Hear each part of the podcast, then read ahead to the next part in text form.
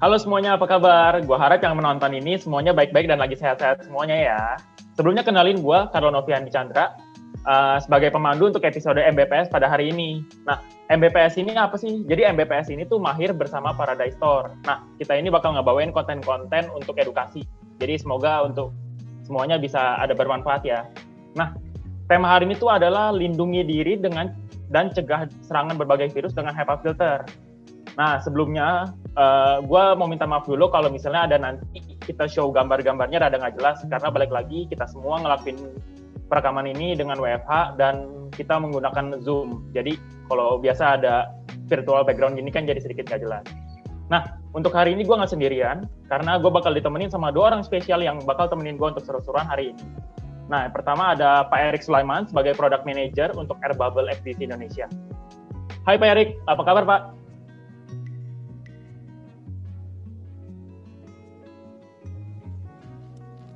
Halo, apa kabar semuanya? Semoga sehat selalu. Ya, Pak Erik, sorry ya Pak ganggu kalau lagi sibuk-sibuk nih buat temenin kita ya.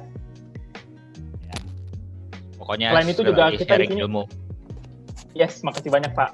Uh, selanjutnya kita juga di sini ada Jessica Agnesia sebagai produk spesialis Paradise Star Indonesia yang udah sebagai pengguna juga uh, Air Bubble di sini. Hai Jessica, apa kabar?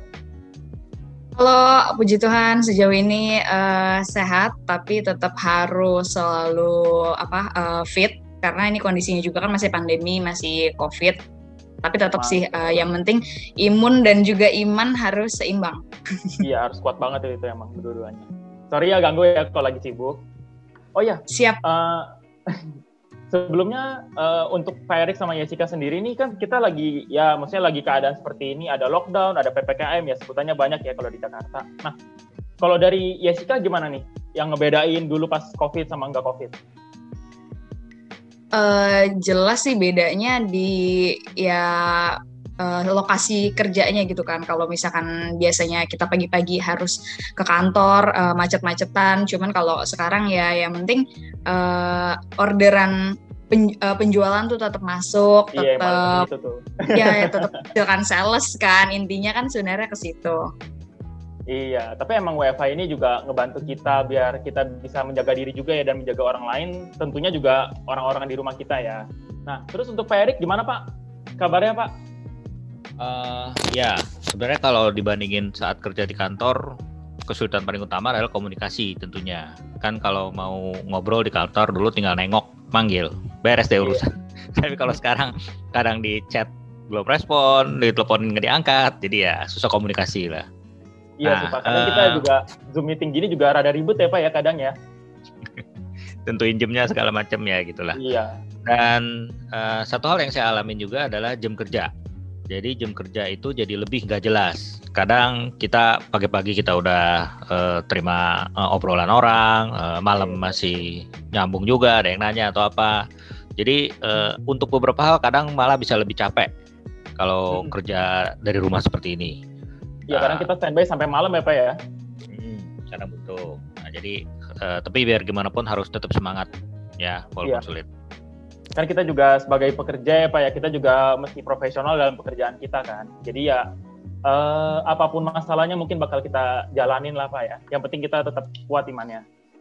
Setuju. Nah, terus kalau untuk di Pak Erik sendiri, WFO pas lagi uh, eh, WFO sama WFH gini kan perubahannya jauh banget ya Pak ya. Pak Erik sendiri masih ada, mungkin masih ada keluar-keluar atau misalnya uh, visit-visit nggak sih Pak? Kalau sepanjang uh, sebelum ppkm sih uh, masih sebelum ppkm tapi setelah hmm. karena kita tahu pada saat ppkm kan sangat dekat kasusnya yeah. di iya. Indonesia jadi ya uh, saya sangat mengurangi untuk beraktivitas di luar. Jadi ya, uh, kita akan uh, lebih baik uh, di rumah ya kalau untuk makan segala macam kita minta diantar atau yang dekat-dekat aja belinya. Paling begitulah. iya sih. Ya kita juga mesti pikirin orang-orang di rumah ya Pak ya.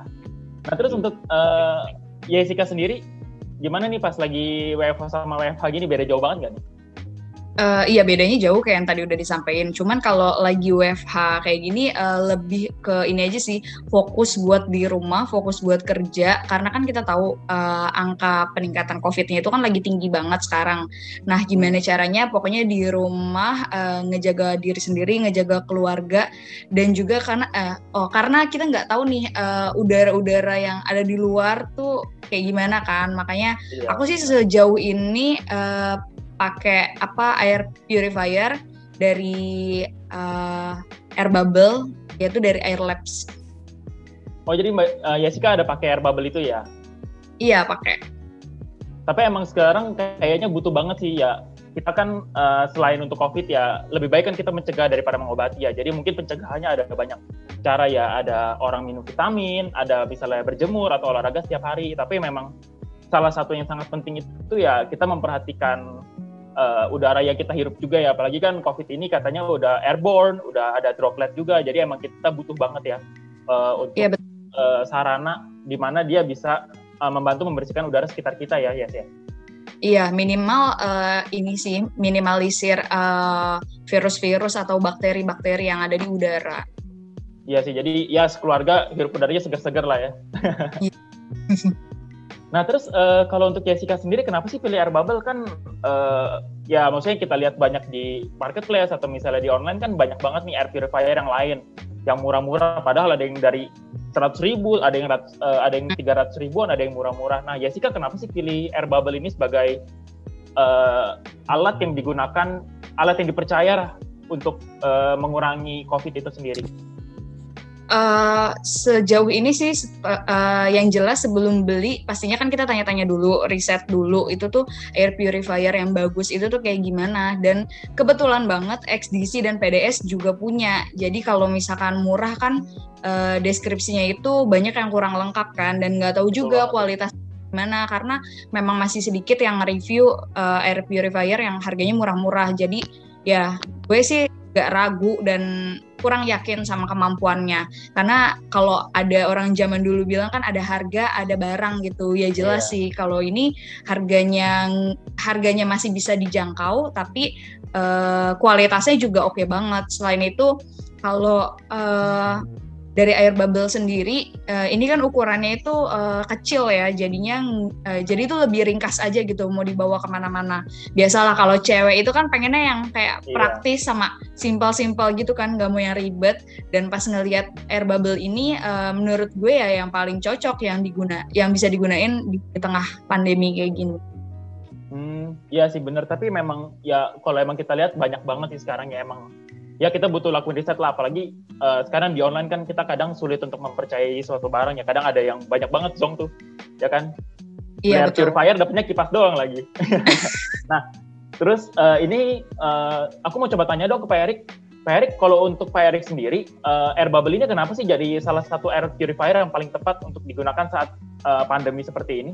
Bisa bantu jelasin Pak? Oke okay, um, jadi sebenarnya yang namanya air purifier itu ada banyak macam Ya, jadi hmm. uh, ada air purifier yang uh, besar gitu kan, yang bersihinnya satu ruangan sekaligus.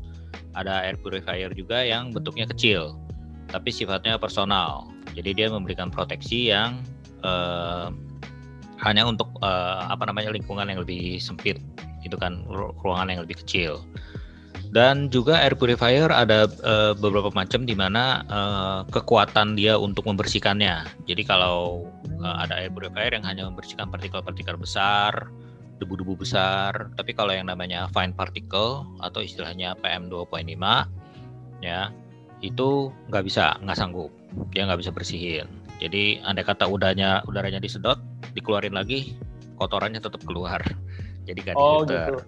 Jadi, mm-hmm. oh tapi emang kebanyakan air purifier ada yang nggak menjelaskan ya dia bisa sedotnya mikro, berapa mikron berapa mikron ya pak ya? Ya dia hanya bilang membersihkan udara, membersihkan udara gitu kan.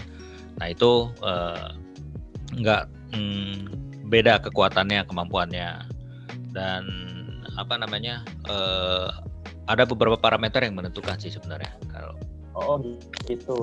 Dan uh, apa sih Mbak yang membedakan atau kelebihan dari air bubble ini daripada air purifier lainnya tuh apa aja sih Mbak biasanya? Oke, nah jadi uh, balik seperti yang saya, saya bilang mengenai uh, parameter ya. Jadi uh, kalau di air purifier itu ada uh, beberapa parameter yang menentukan uh, level dari si air purifier itu. Yang paling pertama adalah yang tadi saya bilang uh, filter, PM filter. Jadi kemampuan dia untuk membersihkan partikel yang sangat kecil. Karena kalau uh, partikel yang kecil itu enggak dibersihkan, ya ruangannya tetap aja uh, enggak sebersih yang diinginkan apalagi sekarang lagi suasana pandemi di mana virus COVID itu kan berukuran kecil dan uh, untuk membersihkannya dibutuhkan filter yang lebih uh, kuat itu kan yang lebih canggih. Uh, parameter kedua itu uh, adalah uh, yang disebut istilahnya CADR. Jadi CADR itu singkatan dari Clean Air Delivery Rate. Ya, Clean Air Delivery Rate itu berhubungan dengan uh, seberapa cepat si mesin pembersih udara ini membersihkan udaranya. Karena kalau uh, ada beberapa teknologi di mana uh, si air purifier ini membersihkannya itu uh, bisa bersihinnya sangat uh, partikel kecil. Tapi karena dia terlalu bersih, air udara yang keluarnya itu jadi pelan. Karena Oh iya. Hmm, dia untuk membersihkannya jadi udaranya terlalu padat terlalu rapet ya Pak filternya ya? terlalu rapet. Nah filternya terlalu rapet gitu kan. Nah itu jadi masalah. Kalau udara yang disemprotkannya terlalu cepat atau terlalu besar partikelnya nggak ke filter kedorong lagi keluar. Nah itu menjadi masalah. Air bubble itu mempunyai teknologi yang mampu uh, menahan virus tapi tetap mempertahankan kemampuan uh, pembersihan yang sangat besar yaitu 30 meter kubik per jam ya. 30 meter kubik Jadi per jam ya ya. Jam. Kalau boleh saya kasih perbandingan eh, analogi yang gampang lah ya. Eh, hmm. Saya kasih contoh. Eh, dia itu bisa membersihkan kurang lebih sekitar eh, apa namanya uh, toren air ya toren air yang biasa kita pakai uh, di rumah oh, gitu iya, kan yang ukuran uh, ukuran 500 liter ya itu dalam uh, dalam waktu satu menit jadi kalau satu, satu menit, menit langsung bersih tuh Pak. Dia membersihkan udara sebanyak air di satu toren yang 500 liter. Wah hebat banget ya berarti ya. Ya. Tapi sebelumnya kalau Pak Erik sendiri pernah ngelakuin apa namanya uh, tesnya mungkin ada alat pakai apa gitu? Uh, Oke, okay. jadi kalau mau dilihat fisiknya alatnya seperti ini. Oh alatnya ya. kecil ya Pak ya? Alatnya kecil, alatnya sebenarnya kecil ya jadi uh, dia itu uh, portable sebenarnya portable dan bisa ditaruh di dalam uh, kendaraan ya oh, jadi gitu. uh, mm, kalau mau dioperasikan pun sangat mudah dia itu cukup menggunakan uh, listrik dengan USB power USB jadi kadang kalau saya lagi di jalan saya uh, misalnya ditaruh di mobil gitu kan dia bisa dicolok di car charger ya car chargernya dapat ya oh, atau dapat ya, Pak, ya? kita bisa menggunakan hmm, menggunakan power bank jika membutuhkan ya. Jadi kita pakai power bank kita bisa uh, menyalakan mesin ini ya. Oh berarti emang alatnya praktis banget ya Pak ya? Praktis ya betul uh, air bubble juga punya satu keunggulan besar yaitu dia membersihkan gas beracun. Ya gas beracun. jadi selain uh, gas beracun. Jadi yang disebut nitrogen oxide. Mungkin kalau boleh saya share uh, dokumennya bentar ya. Boleh Pak mungkin di share uh, secara singkat aja Pak biar kita ada gambaran nih gambar uh, barangnya itu seperti apa sih dan bisa seberapa efektif gitu. Karena kan ya selain untuk dalam pandemi juga pasti ini bisa dipakai dalam sehari-hari apa yang lebih baik ya. Mungkin ada yang ngerokok atau apa gitu kan. Ya. Uh, jadi uh, saya menunjukkan uh, produk air bubble ini. Uh, banyak dipakai di ambulans juga ya. Seperti contoh yang saya gambarkan di sini ya. Dipasang di ambulans.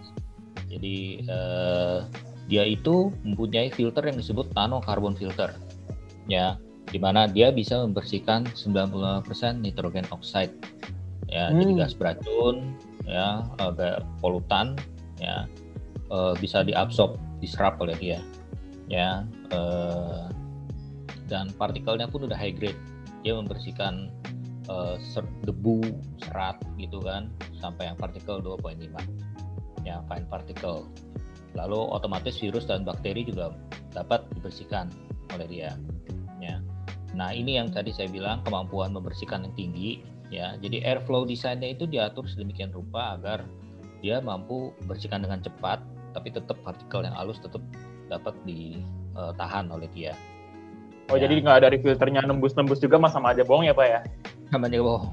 Jadi kadang kita, kita tapi itu perlu riset huh? itu perlu ada sertifikasinya ya. Jadi uh, mungkin kalau uh, Mas kalau uh, mau coba cari tahu informasi tentang Air Labs yang membuat produk air bubble ini, mereka itu dari uh, Inggris ya, di mana kita tahu Eropa itu sangat ketat mengenai segala uh, sertifikasi ya nggak ada klaim yang dinyatakan tanpa didukung oleh uh, riset laboratorium yang kuat. Jadi kalau air bubble itu mempunyai sertifikasi-sertifikasi yang menyatakan kemampuan dia. Saya kita takutnya kalau kita sembarangan air bubble, eh, sembarangan air air purifier yang menyatakan oh saya bisa bersihin ruangan, ruangan yang saya bisa bersihin ukurannya 50 meter kubik, cepat hmm. artinya. Kan.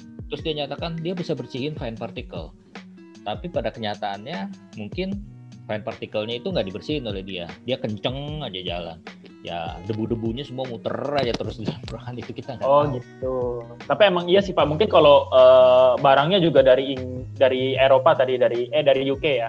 Jadi ya, ya mungkin untuk sertifikasi bikin kita lebih aman sebagai pembeli ya pak ya. Betul. Mungkin jadi kita jadi adakan kadang-kadang ya kalau membeli produknya Ya, karena kan kadang kalau kita online kan ya pasti nggak mungkin diunjukin ya untuk sertifikasinya apa segala macam. Jadi uh, mungkin untuk teman-teman nih kalau ada yang mau beli kalian uh, bisa lebih aman uh, di hatinya karena uh, unit ini udah ada sertifikasinya jadi nggak usah takut. Nah hmm. kalau tadi saya lihat di atas itu kayaknya di sana itu ada digunain di ambulan ya pak ya yang tadi bapak Erik sebut ya. Betul. Berarti emang di sana digunainnya untuk medical banget ya? Ya mereka uh, yang mempercayai produk ini udah uh, dari kalangan medical. Jadi kita tahu kalau medical kan lebih ketat ya kan. Nah jadi produk ini memang udah dipercayakan oleh pihak medical jadi kemampuan untuk membersihkannya itu tidak dilakukan lagi. Wah, mantep banget tuh berarti. Uh, berarti uh, dan ini idealnya biasa digunain di mana aja sih Pak? Soal tadi kan gambar ada mobil, tadi Pak Erik juga pernah kasih uh, kasih unjuk uh, charger di mobil, tapi selain di mobil dia cocok dipakai di mana aja sih Pak? Oke, okay. air bubble itu uh, bisa juga dipakai di ruangan uh, yang sifatnya personal. Jadi maksudnya hmm. personal hmm. adalah contohnya ditaruh di meja kerja kita atau untuk yang anak-anak yang masih lagi belajar online juga bisa berguna ya ditaruh di meja belajarnya mereka gitu kan karena kan kadang-kadang berjam-jam uh, duduk gitu kan uh, udara di sekeliling tempat si orang yang sedang bekerja atau sedang belajar tersebut menjadi kotor.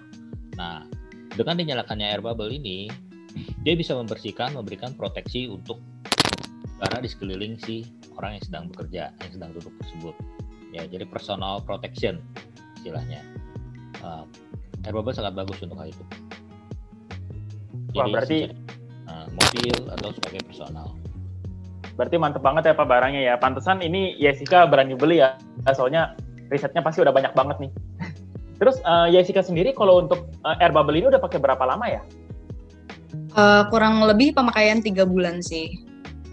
Oh, kurang lebih pem pemakaian dari tiga bulan uh, untuk personal ya. Terus kalau dari Jessica sendiri nih, uh, apa sih yang dirasain dari sebelum dan setelah pakai si air bubble ini? Uh, yang jelas sih lebih nyaman dan juga uh, yakin aja gitu. Uh, seenggaknya dengan adanya air bubble uh, udara di sekitar di sekitar gue itu ya lebih uh, meminimalisir uh, datangnya kuman-kuman bakteri atau virus-virus karena kan emang uh, masih keadaan pandemi kayak gini jadi kan mesti was-was kan. Iya. Oh, tapi habis jadi setelah pakai itu langsung hati ngerasa lebih tenang jadi di rumah pun jadi lebih tenang ya. Iya, lebih yakin lah gitu. Tahu sendiri kan perempuan kalau udah yakin kan gimana? Eh, kuat banget tuh keyakinannya tuh. Jadi kayak bucin gitu kan. iya, bucin sama air bubble. Wes. Pak Erik pasti tersanjung banget itu tuh.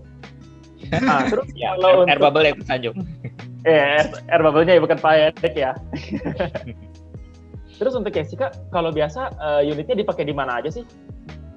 Uh, biasanya uh, kalau gue sih pakainya di kamar karena kan kalau seringan WFH gitu kan ya palingan di kamar gitu. Tapi kalau misalkan emang kepepet keluar juga ya paling uh, buat di mobil sih.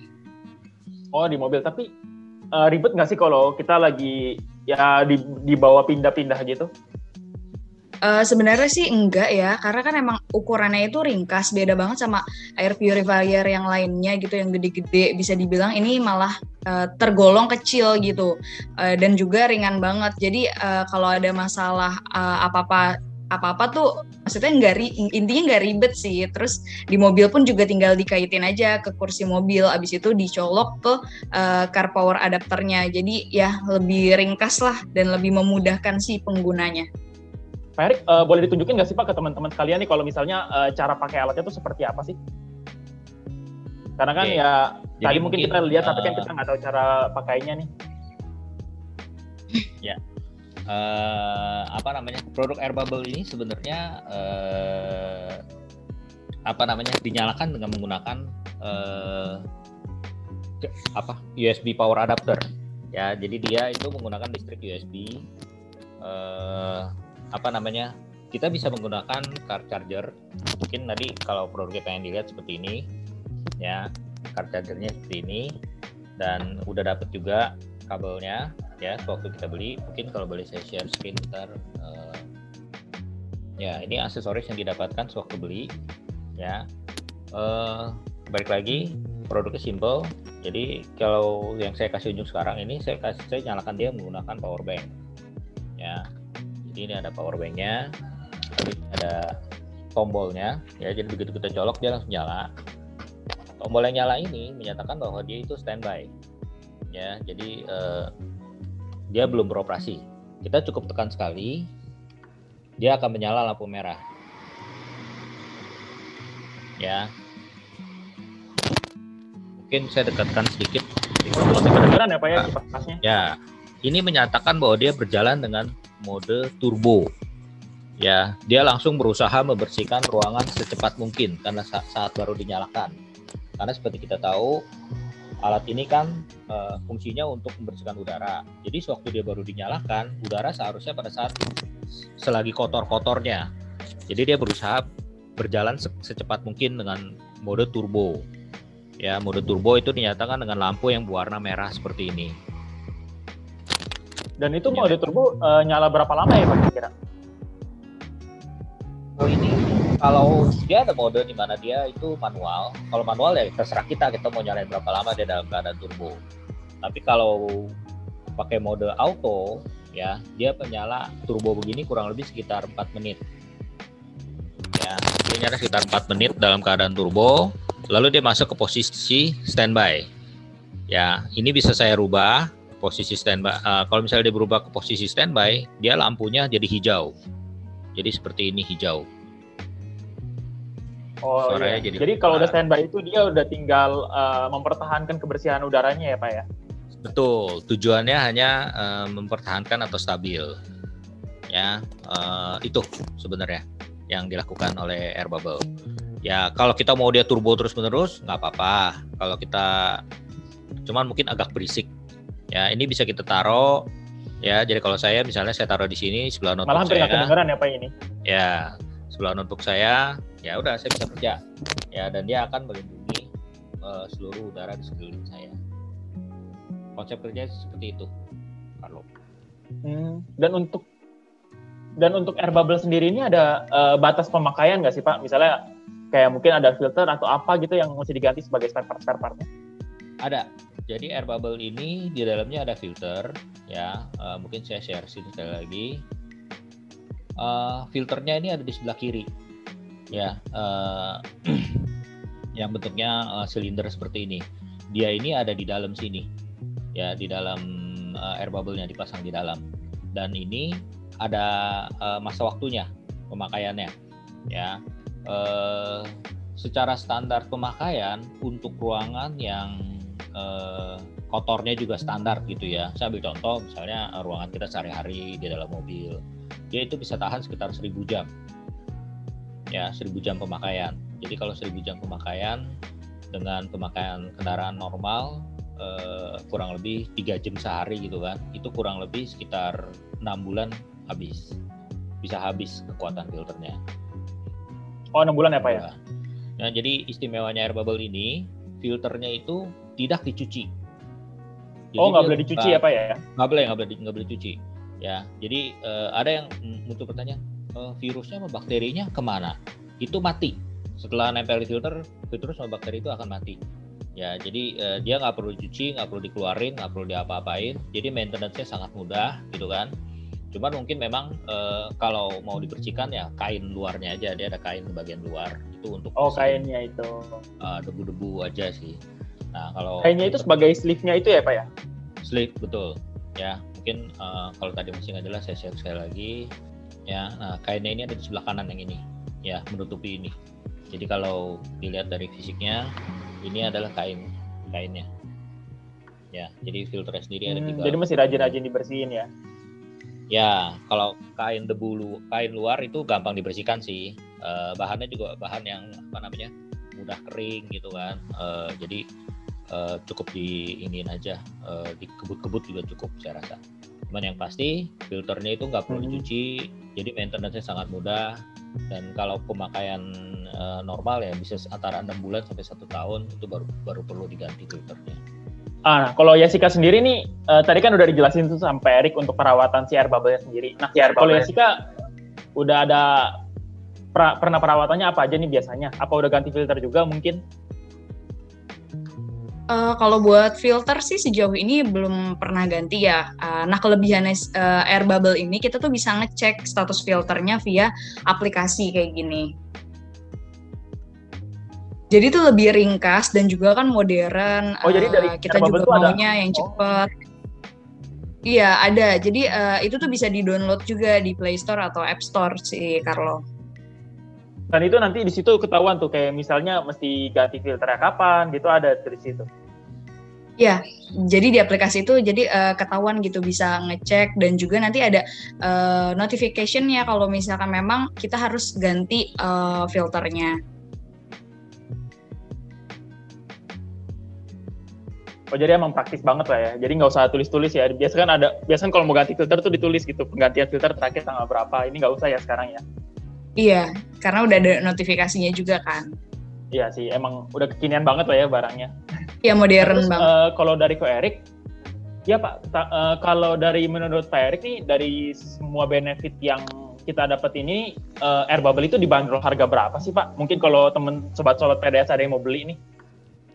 Botol itu harganya sangat terjangkau. Jadi eh, kita menjual produk dari Eropa ini hanya di harga 5,5 juta. Ya, eh, itu udah spesial banget harganya dan kalau eh, untuk filternya sendiri itu bisa dibeli di harga 1 juta 250. Jadi kurang lebih sekitar eh, 25 persennya lah dari harga filternya.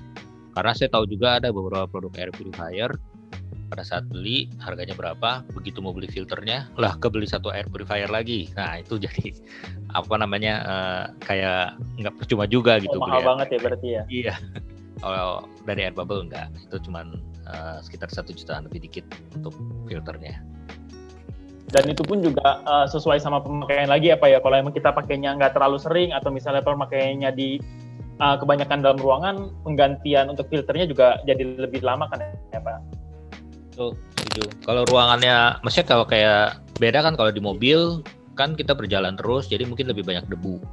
Kalau di meja kita taruh dan ruangannya juga nggak terlalu banyak orang mondar mandir atau terlalu banyak debu, kekuatan filternya bisa lebih uh, tahan lama. Karena dia ada sensornya untuk melihat kekuatan filternya. Hmm, seperti itu sih.